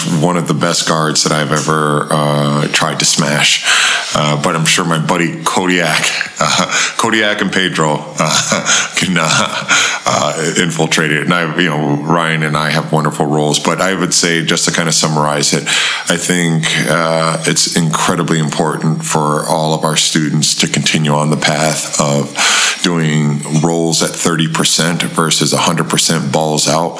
Uh, at 30%, you can be more cerebral. You can uh, focus on the technique. You're not concerned about, you know, using strength and power and athleticism, attributes that are going to dissipate as time goes on, things that you can't teach athleticism. You can't teach people strength. You know, these are things that people have and they're going to use them in lieu of uh, technique.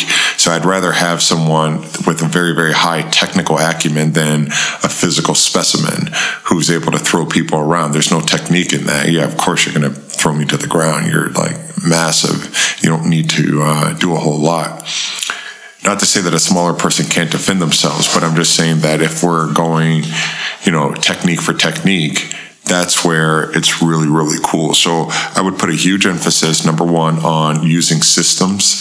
Uh, I like uh, different models. Uh, act, you know, um, you know, just teach things in sequences.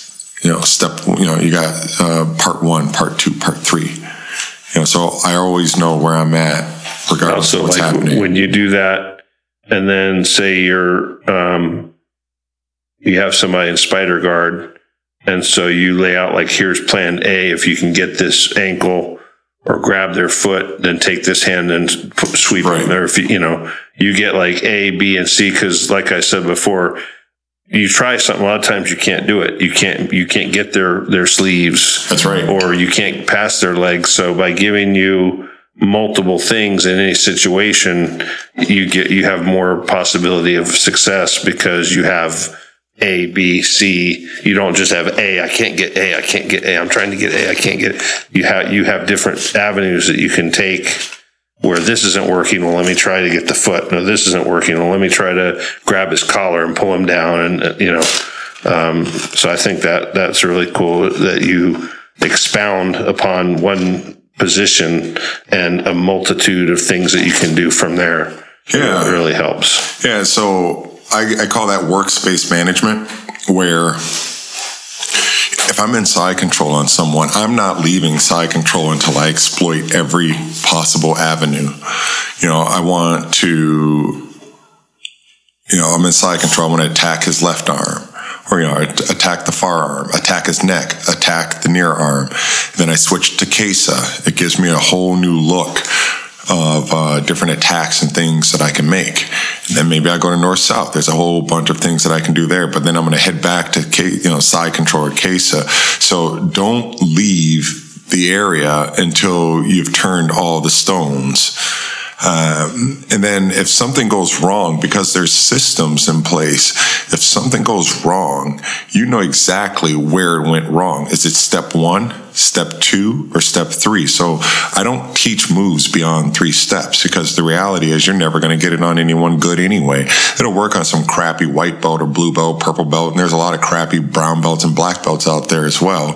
Uh, and they don't understand the uh, the fundamentals or at least how to you know, put everything together. Some people can speak broken Spanish, okay? And it's just like, hola, okay, yeah, great. But are you fluent in it?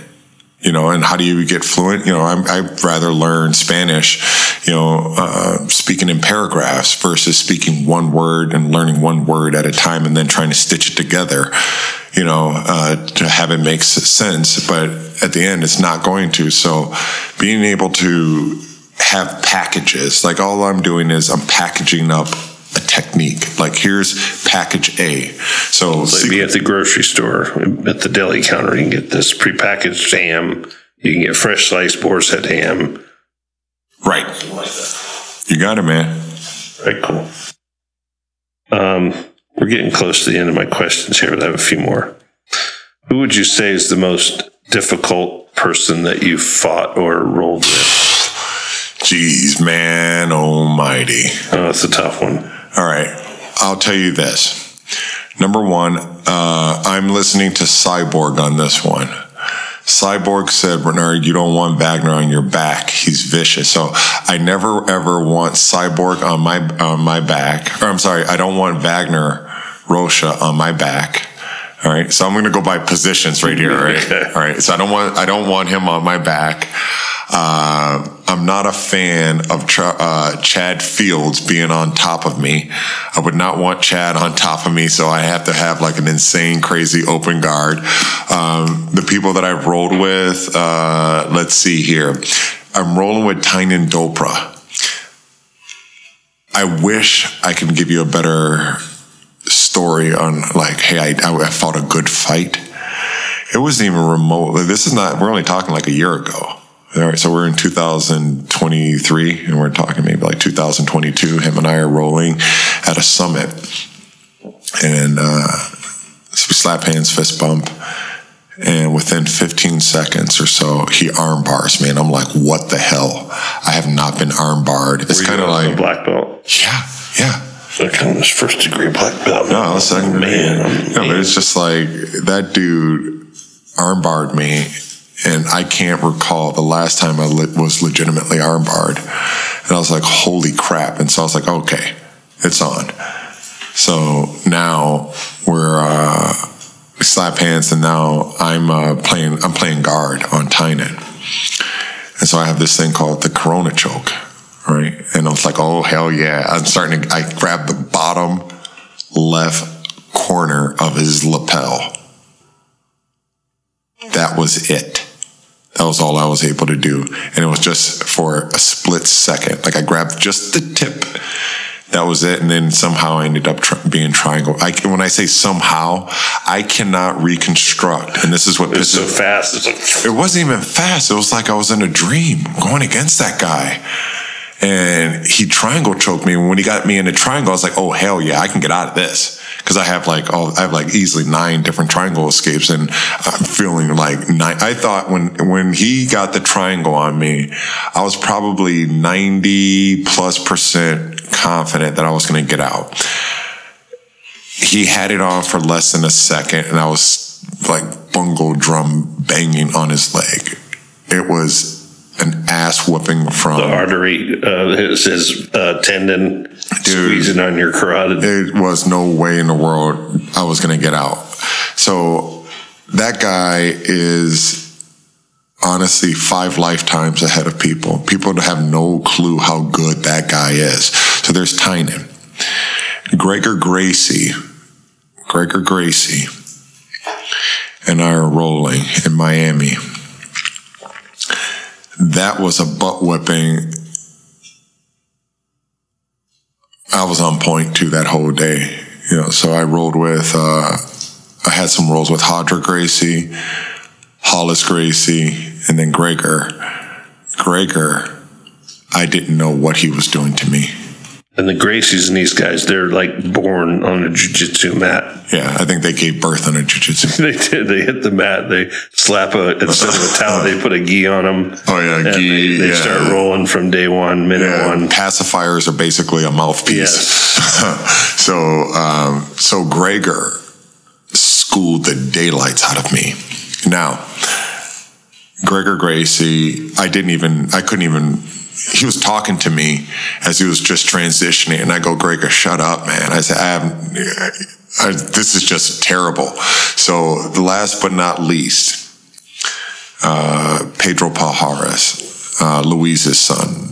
Before Pedro and I, we'd roll, and I was So like, that's the Pedro that came here a yeah. month or so ago. Oh yeah, Pedro's make it to good. Pedro is on a different level. We rolled, and this is like a month or so ago. All right, so I'm feeling great. We're doing no gi, which that's what I like. Man, Pedro tapped me five times in under five minutes. Oh my God. So if anyone, know, any- yeah, if anyone has ever rolled with me, um, just imagine me. That's a feat. Yeah, getting tapped. I'm not, you know, a God's gift to jujitsu or anything like that.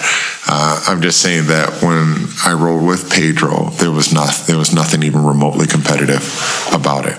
There was nothing remotely competitive about it, and so. Um, yeah, That's how you get better. yeah, You think you're good. You maybe your ego gets a little bit up there, and because you get this, you know, black belt, third degree or whatever, and then somebody comes to town and whack, whack, whack, whack, chops you down. You're like, okay, I'm just a humble, you know, black yeah. belt, you know, third degree. I'm just humble black belt. I have so far to go, and then you start you start from the beginning and continue to improve, and then you know you're tested again. Yeah, people don't get it. So I try to tell people, I'm like, man, I roll with these guys, and I'm telling you, those moves that you're teaching and doing, it's garbage. It's never ever going to work. So whenever I train, whenever I train, I trained for like the one in five percent of guys. I don't care about the 99 percent. I can care less. I'm not trying to tap average people. The I'm- unusual among unusual, as Yeah. David Goggins would say. yeah, I want to. I want to tap like you know like the guy. I want to tap that guy who was just on. You know who's number one. You know, so I'm 47 years old. So for me, you know, my jujitsu career it's non-existent because you know I'm 47 years old, and so I still like to compete. In the IBJJF, uh, you know, I do the masters, and we have fun, man. So it's like, look, I'm not getting any sponsorships, man. I'm just, uh, you know, I'm having a good time, and I'm just want to be an inspiration uh, for uh, for my sons and for anyone else who wants to do it. And so we just continue to train uh, and keep it playful, and uh, you know, keep banging, man. Are there any 60 year olds out there competing? Oh, there, dude, there's 70 year olds, there's coral belts, man. There's everyone. Awesome. Uh, you know, I think the limitation is truly in, uh, you know, with the individual. Like, if you are around weak, sheepish, sheep type people, then you're going to end up like it. And so, if they have a fear or phobia uh, of competing, then you're gonna they're gonna pass it on to you. One of the I, I got to tell you, man, the dudes down at uh, Fight Sports, it was really inspiring. So I'm in their pro training uh, class, and they're getting ready for. I think they're they're doing eighty. You know, we're doing ADCC rounds, so six rounds, but. Uh, Cyborg is a very, very uh, interesting bird, man, and you know he leads by example, straight up, man. That dude is just all. He's the guy you don't want on your back. No, that's Wagner. Oh. Yeah, Wagner is the guy you don't want on your back. Cyborg was telling me uh, when he rolls at Wagner, he's like, bro, you don't want him on your back. And I was like, heck yeah. okay, fair enough. So You don't want anybody on your no. I really don't want anyone on my back, but I'd say that uh, Cyborg's leadership has always been very inspiring to me. Uh, just watching him uh, inspire a whole, you know, multiple generations of people, uh, I found that to be really uh, commendable and respectable, man. And so when you hang out with Cyborg, and like I said, it's uh, I I'm not like best friends with him in any way, shape, or form. I was just really happy uh, you know, to be able to, uh, you know, get the invite to be able to, you know, just go over there and train uh, with those dudes, and he will he will make you believe that you can do anything. And so if you look at the success that the fight sport guys have had. Now, this is no disrespect to any other organization as far as like, you know, other, you know, teams. I'm just giving you like a, a personal experience if you train there for a year, let's say two years, and you don't win a championship, something's wrong.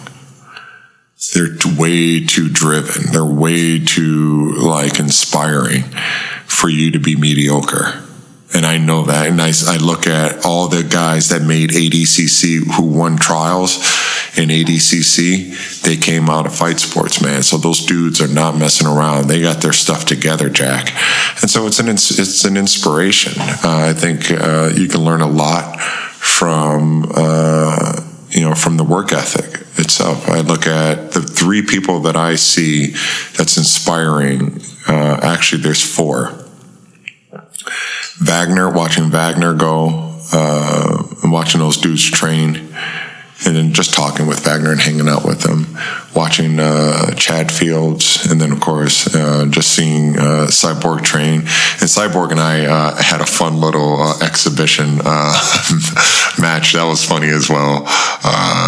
you know, it, it, was good. That was that was a good that was a good time. But just seeing, you know, but then there's Ben Funkel Ben um, was paralyzed during a training accident, and he is such an inspiration. That kid has like this permanent smile on his face. And so when you see people beyond their prime, uh, injured, and they're still getting at it, still fighting, how in the hell can you be lazy? How in the hell can you not find inspiration in that? Something's wrong. So the famous line that I heard Cyborg say is like, "Man, the championship is uh, there. It's yours. You just have to take it." And I say that to the kids now. It's like the championship is yours. You just have to take it. It's there. Just go get it. It's there for the taking. Yeah, it's yours. Go. That's yours. That belongs to you. So. So funny how your mindset changes. When I was in the hospital for four and a half months after my crane accident in 2006. That's in right. ICU and trauma and I couldn't. I was in a bed for four and a half months. I couldn't get up because my pelvis was shattered, and so I had screws and bolts and pins and stuff. And all I wanted more than anything was to be able to sit up, stand up. The most I could do was like maybe thirty degree, you know, angle of the back of the bed, and I just wanted to walk. I just wanted to be upright and moving, and I couldn't. I was in a water bed, like a medical water bed, and when they first came to physical therapy to help me stand after like four months.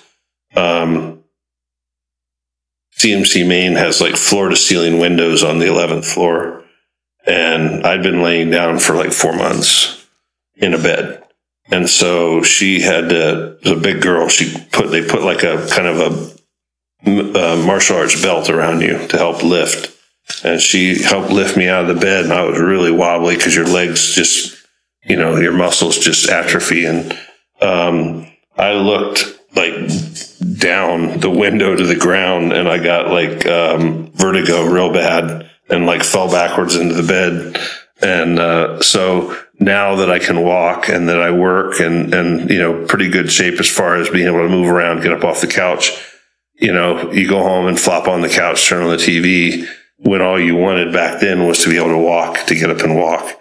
And now that you can walk, you go flop on a couch and watch TV or sleep for three or four hours. Right. You know, so it's it's uh, all about your your motivation and your drive to to use what you have. But now that you have it, it's like the you know, it's like oh, I don't want I have it now, but I don't want to use it. But back then, it was like all I wanted. My whole my whole existence was to walk. I just need to walk. I just got to get out of this bed. And now that I can walk wherever I want, I think I'll just sit on the couch after work. I work 10 hours a day. I'm tired. So that's, that's going to change. Well, it's gratitude, man, and being, um, you know, just grateful for all of the, the little gifts that we're given on a day to day basis and just, you know, taking time to acknowledge and just, man, I'm really grateful for the opportunity to do these things, you know, to be able to train with these people, you know, to be able to walk, to be able to get up, to even be able to have this conversation right now that we're having.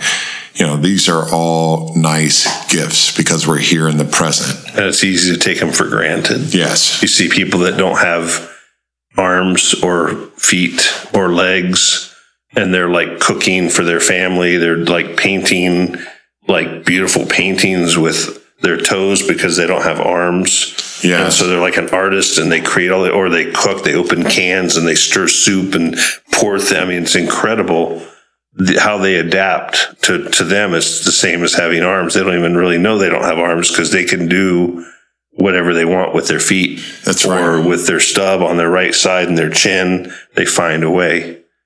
you know, because they want it. That's right. Yeah. How easy would it be just to flop into bed like a potato?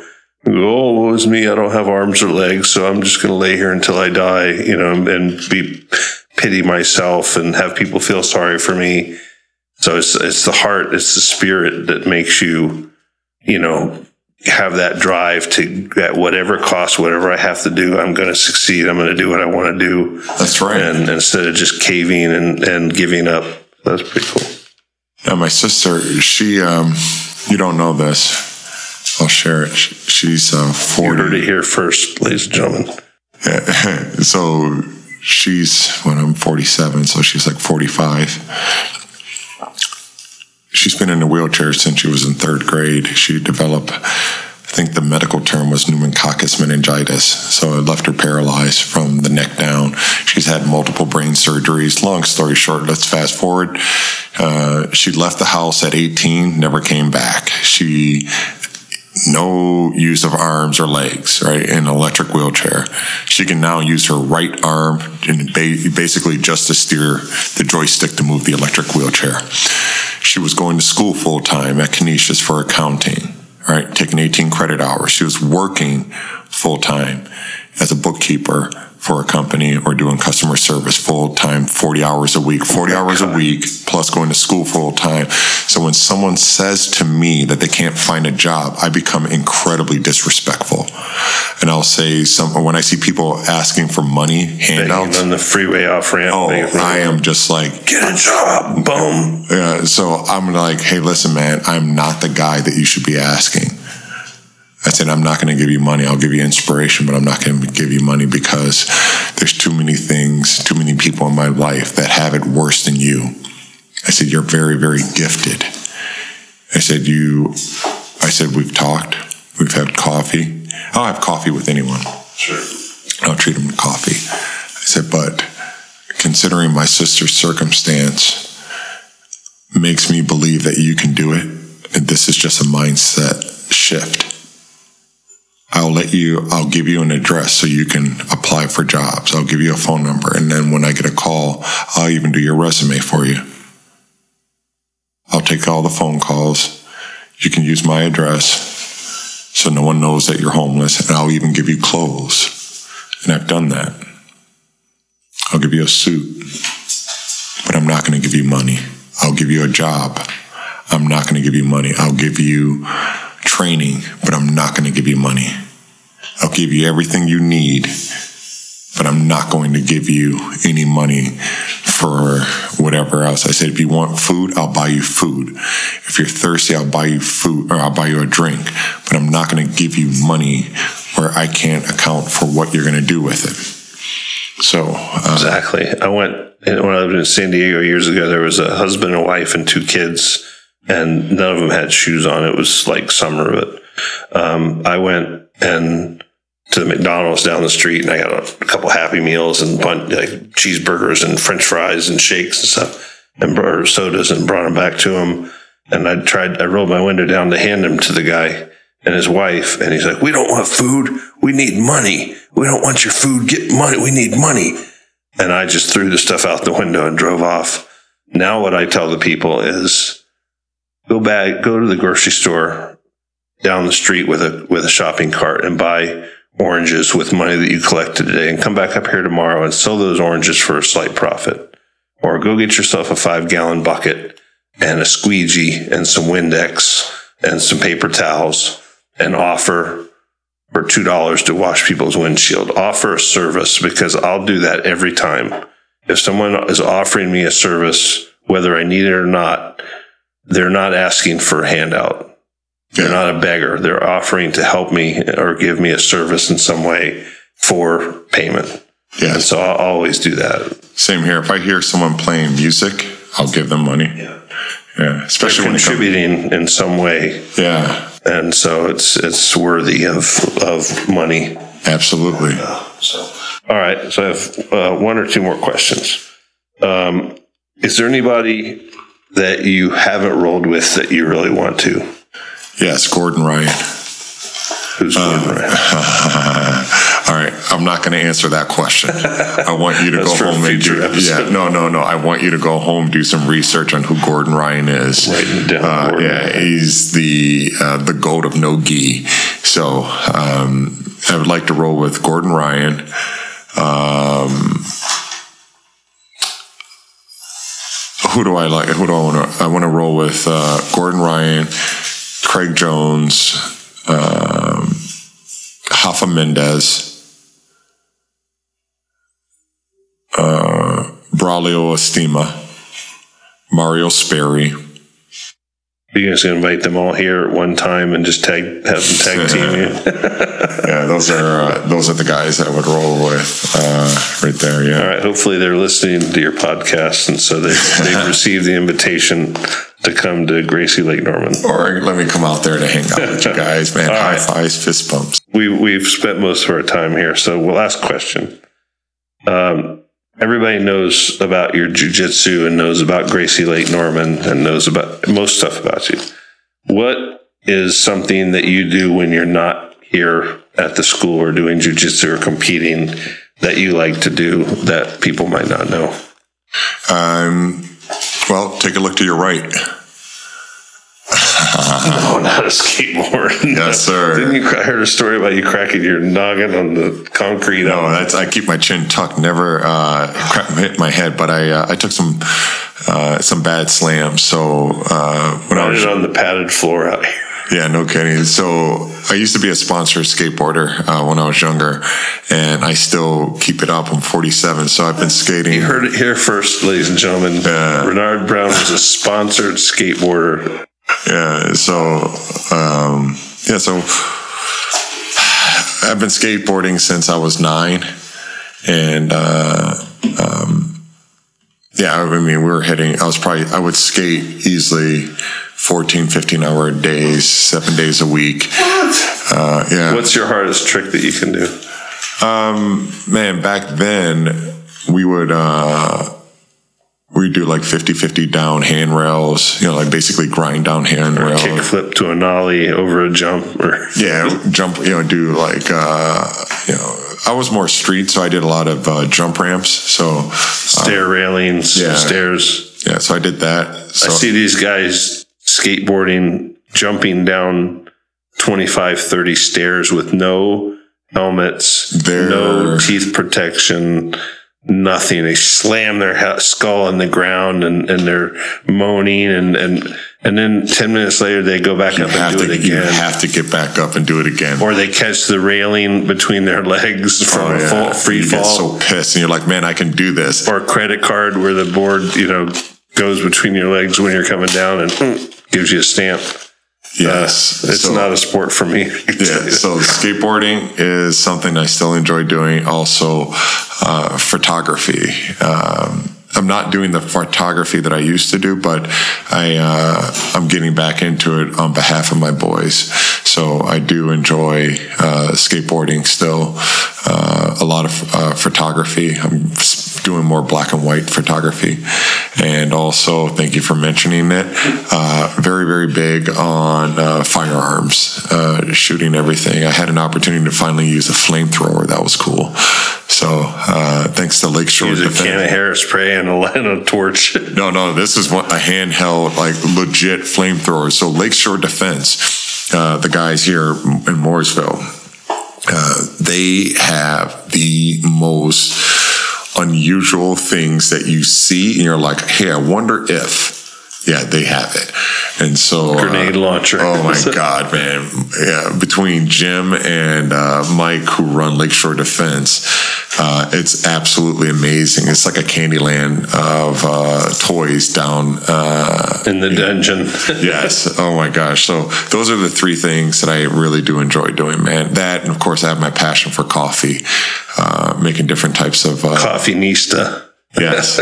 yeah. So it's those things right there. Um, yeah. Outside of that, there's not much of anything else, man. It's just What more do you need? Skateboards, guns, cameras, coffee, and jujitsu. That's Yeah, a full, man. full developed man, Yeah. full life. Yeah, man. So the um, the experiences are fun. You know, these are uh, fun hobbies. You ever gotten into drones? Drone photography at all? No, no. I I like have one. I'll have to bring it up here and show you. It's pretty cool. The video, uh, video and, and pictures you can get from, you know, up above and and uh, have it like circle you when you're skateboarding and do a video. And stuff. Oh yeah. pretty cool. I have to try that out. Anything else you want to add or say before we pull the plug? No, I'd say that uh, it's always been the, the people that are connected to me. Um, they get me. Uh, I always I'd like to say that I'm not everyone's cup of tea because I can be very uh, upfront, very brass. Honest. Yeah, very honest. Uh, I use profanity, and I'm never ever going to make them. Uh, any, I'm never ever going to apologize for that. That's who I am. I tried to go on a. Again, you and Goggins. Yeah, I tried. To, I tried to actually take a like a three month uh, potty mouth break. Everyone here at the school was just like, "We liked you better," Yes. because I get all uptight. So I just like you know being able to just use profanity uh, allows me. It's a it's a verbal detox release, and, and like I like it. Great way to get stress out and Yeah. to make sure people get what you're saying, like how serious you are, how angry you are, or, you know, whatever. Yeah. So man, just like Tell Leanne to get a five gallon water jug and use it as a swear jar. Oh my you guys God, can buy a new car in a year. it's like, hey man, I paid off the mortgages for all of Mooresville. Here's a hundred dollars for yesterday. Sorry, Leanne. So no, I'd say the um, I do um, I do like the idea that um, there's freedom. There's freedom uh, to be able to you know say and do the things that you want to do you know on your terms right there i think that's freedom and i just would encourage everyone to be free literally stop And being- vote for freedom. Yes, and you know, just you know, stop being hostage to your limiting beliefs. Stop being hostage to someone else's expectations of what you should do in your world and in your life. Um, set an example, be an inspiration for your uh, for your kids or for your wife or for your husband, um, for your friends who need hope. They need a light, and so it's like, all right, if it's if it's not me, then who? Yeah, there's gonna be me. If not now, when? Yeah, If so- not me, who? Exactly. Yeah, so screw it, man. Do it. Uh, be an inspiration to a bunch of damn people who are going to pay it back tenfold. So, Be I'm a like, bright light in a very dark world. Oh, yeah, now, crazy world. People need inspiration to keep going. yeah, so be it. Yeah, man. So outside of that, heck no, man. I'm just thinking, how do we, uh, you know, continue on with the high fives, fist bumps, and hugs, man? And if people aren't about the uh, the transformation, uh, if they don't want to uh, to thrive and help others to do it, I have a very, very ultra short tolerance for that and I'll make their uh, I'll make their situation around me miserable where they're going to want to leave cancel their membership. You're not a fit here.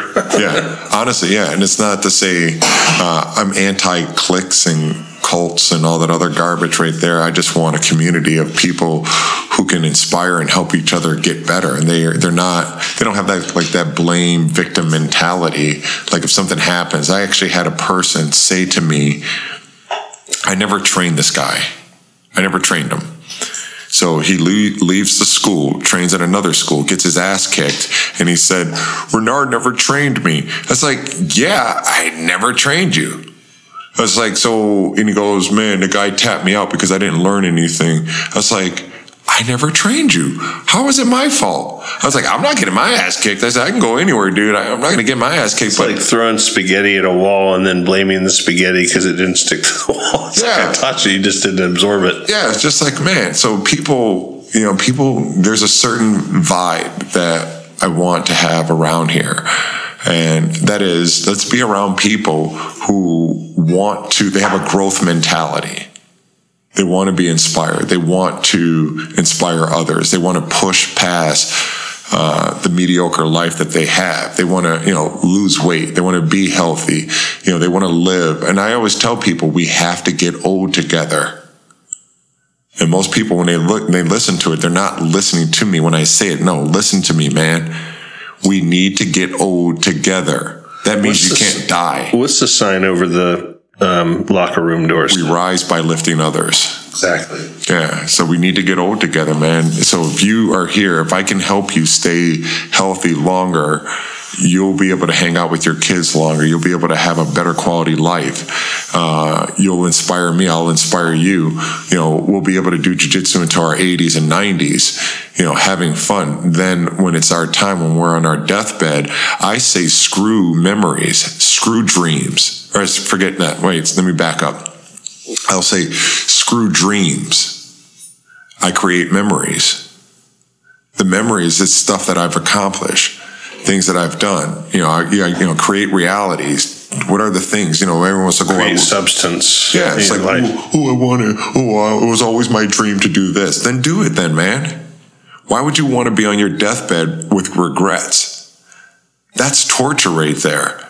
You lived a life of fear, and I'm like, no, screw it, dude. Just go. You know. So I do things every day to try to inspire people. Like I take cold plunges. You know, I don't enjoy, you know, cold.